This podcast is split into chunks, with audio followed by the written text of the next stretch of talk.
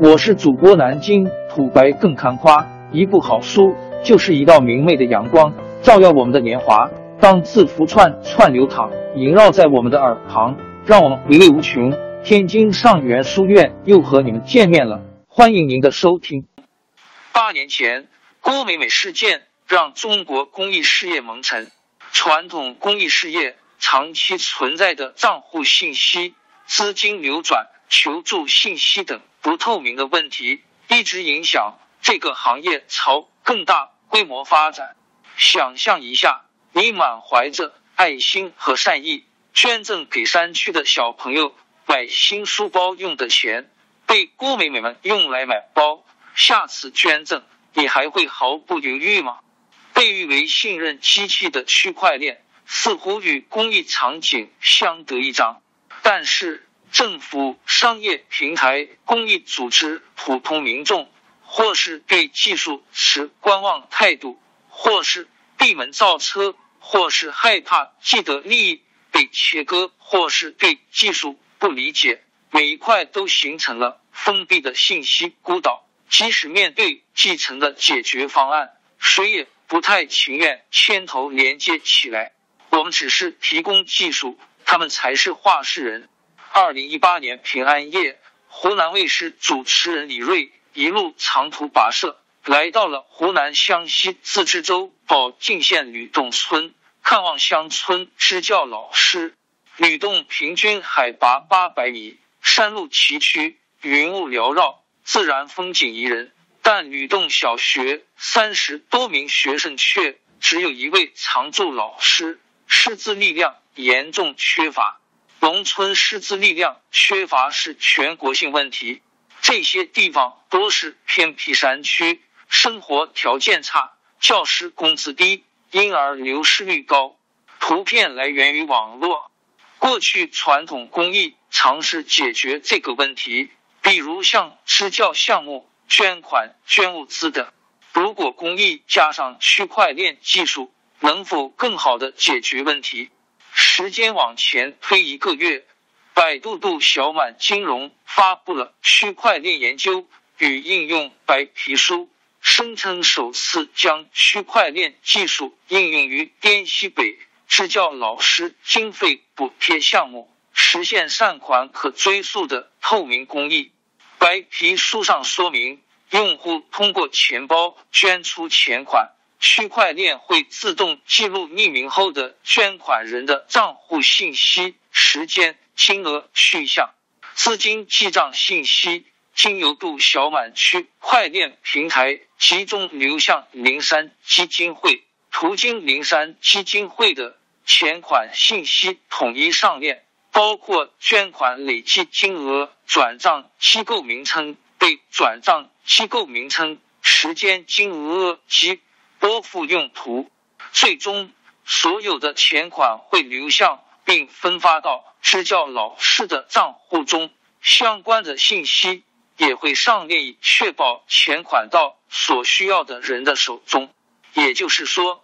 用户能查到自己所捐的善款经过多少次流转，最后到底去哪了？这似乎是一个完美的解决方案，但新链接体验后，却感受到了技术理想与落地现实之间的差距。新链接打开度小满区块链溯源 SaaS 平台，按照里面的介绍，输入示例的捐赠记录 ID。溯源详情页中的确包含了捐赠人账号、区块哈希等捐赠记录，以及白皮书中所描述的中间拨款、收款记录等具体信息。图片由新链接截图，但是当新链接往滇西北支教老师经费补贴项目捐款之后，并未立即有。捐赠记录 ID 相关的任何信息，仅在项目进展页发现了捐赠账号、时间和金额这三项信息。这样一来，用户捐款之后无法立即查到钱款流转的路径。图片由新链接截图。百度金融区块链负责人李峰对新链接说：“捐款之后，后台会生成与项目相关的唯一 ID。当时设想比较好的模式，用户根本不用感知捐款 ID，而是直接在捐款相关页查询这笔钱的流转。但是在实际业务对接中，由于业务改造成本以及公益基金会方面的原因，无法实现最好的方案，因此变成了现在一部非实时的方案。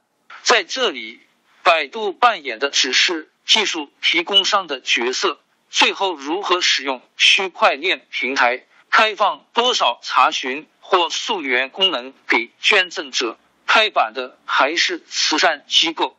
公益产业本身链条太长，如果全面实现区块链公益的愿景，势必涉及多方利益，要打通多个环节。作为一家提供技术的公司，显然没有那么大的能量。李峰最后无奈的说：“我们只是提供技术，他们才是话事人。”图片来源于网络。蚂蚁金服也遇到同样的问题。据《公益时报》报道，早在二零一七年，蚂蚁区块链与一基金照亮星星的孩子项目公益尝试中，善款从一基金账户拨付给执行机构，后续的资金并未显示。未运用区块链技术进行信息录入。蚂蚁金服当时的解释是，考虑到区块链技术还在试水阶段，基金会或慈善机构需要适应，因此给他们开放了自定义显示信息功能。大部分慈善机构选择向用户全部展示资金拨付信息，而一基金选择了部分展示。而蚂蚁金服方则称公益只是区块链的一个小应用，最近并没有太多的突破。蚂蚁区块链在供应链、金融等商业化的场景应用进展较多。图片来源于网络。腾讯的区块链应用与蚂蚁金服情况大体相似。腾讯区块链业务总经理蔡一哥接受新链接采访时。除了公益寻人，他并未提及其他公益应用落地项目。公益寻人领域是腾讯区块链最早进行探索的众多场景之一，积累了多个寻人成功案例。二零一九年将在公益领域持续探索，并强调，除了公益之外，腾讯区块链已经落地电子发票、供应链、金融、医疗。物流信息等其他多个场景。显然，即便由互联网巨头牵头，区块链与公益项目的结合，并未如人们所期待中的那般顺利和完美。区块链可以让我们清白一点：除了 BAT 等互联网巨头，一些公益平台、互助机构也纷纷入局区块链，众托邦便是其中一家。二零一六年三月，众托邦互助平台成立。同年十二月七日，即上线了新链平台。据介绍，新链是众托邦专门针对自己的公益事业开发的产品，将用户所有捐赠金额、资金流向等信息记录在区块链上，让个人公益行为转化为爱心数字资产。众托邦联合创始人龙格称，众托邦是最早在公益领域运用区块链的公司之一，但是现在主要业务不是区块链项目，而是网络互助。新链接登录众托邦网站，据平台介绍，输入用户编号就能查询区块链信息，但新链接发现平台。仅能查看到加密后的服务地址、时间、捐赠项目这些信息，互助经济拨付情况并无记录。图片来源于网络，并且按照平台介绍，用户需要在微信公众号的个人中心通过手机验证码查询自己的编号和密钥，编号和密钥及查询过程均通过微信平台。显然，不仅查不到互助、经济拨付情况记录，连用户的编号及密钥信息均需要嫁接在微信这个第三方平台上，几乎背离了区块链技术愿景。图片由新链接截图。对此，龙格回应称：“我们只是用了区块链最基础的技术，不可能实现完全公开透明的理想化状态。涉及到支付、资金流等方面的问题。虽然用户查询不到具体的款项拨付和流转信息，但是区块链技术可以让众托邦自证清白。说实话，我们用不用这个技术？”都没什么区别，只是说用了这个技术，相对来说会变得更加公开透明一点，或者说可以自证清白一点。比如说，我捐了五毛钱，跟大家的钱合在一起有三十万，按之前的操作，数据都在我们公司，都可以改的。但是用了区块链就不能改了，因为具体的信息。都是在区块链上智能合约记载的。我们是最早使用区块链技术的平台，也一直坚持在用。图片来源于网络。相比众托邦，水滴公司对区块链技术的应用则显得谨慎的多。早在二零一六年，水滴公司的创始人沈鹏就已经提出区块链保险概念。但是后来并没有上链。二零一八年五月，水滴公司与腾讯、高融资本等机构在清华大学五道口金融学院设立了区块链研究中心。据水滴公司区块链负责人蒋伟透露，后来委员会成立，区块链项目也在做一些课题调研，但是目前还没有具体落地。蒋伟回忆。水滴公司于二零一六年成立了水滴互助，当时认为区块链与互助应该是一个很好的结合点。水滴一开始想做公链，类似于以太坊，毕竟公链能够直接连接用户和各大机构，在开放度和公信力方面会更强。但当时公链技术上实现存在问题。包括每秒交易的次数低和费用高等，都难以满足当时水滴的业务需求。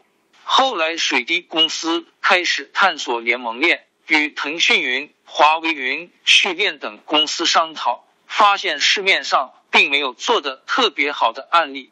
因为借助联盟链主要解决征信的问题，最好有一个政府机构作为第三方加入进来。一方面，政府背书对平台征信效果好；另一方面，也便于政府的监管。图片来源于网络，政府机构一般也不愿意参与。区块链能解决的，就是数据或资金不可篡改、可追溯。但如果只是我们自己或关联方在做，那区块链的价值就大打折扣了。蒋伟说。蒋伟对新链接说：“水滴公司对用户做过调研，大多用户对区块链的认知浅薄，不知道区块链是什么，或者认知停留在比特币等数字货币的层面，所以就算投入精力上链，对用户的影响会比较弱，对我们的业务也没有太多帮助。无论是自证清白。”还是一律观望。区块链加公益的这桩婚事，没人愿意牵头主持。技术理想与落地现实的差距。阿西莫夫在一九八六年写过名为《基地与地球》的系列小说，有过这么一段话：“你代表整个行星发言是吗？你代表了每一滴露珠，每一颗小石子。”甚至行星的液态核心所构成的共同意识，没错。而且不仅是我在这颗行星上，只要是共同意识够强的部分，全都可以代表整个行星发言。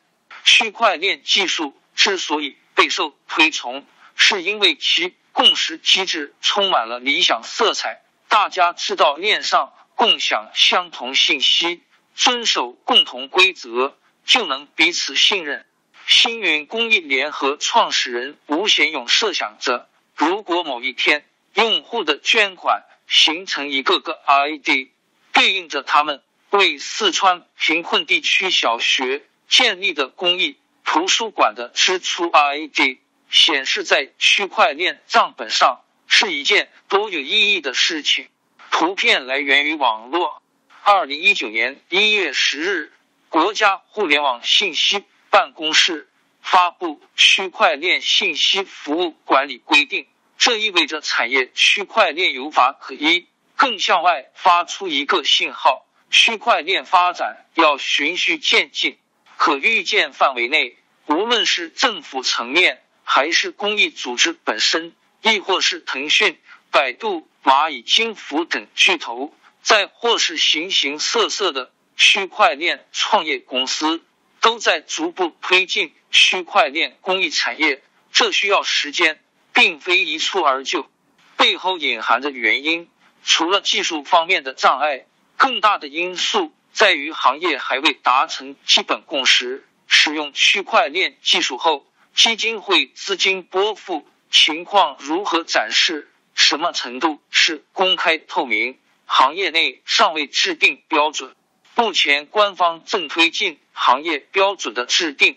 中国工信部区块链专家向李鹏对新链接说：“通过打造公益区块链行业标准，统一公益区块链的数据格式、平台技术要求，面向慈善机构、互联网平台、第三方审计机构和公益人士开放，可以实现。”公益数据互联互通，促进公益数据安全共享，提升公益数据公开透明。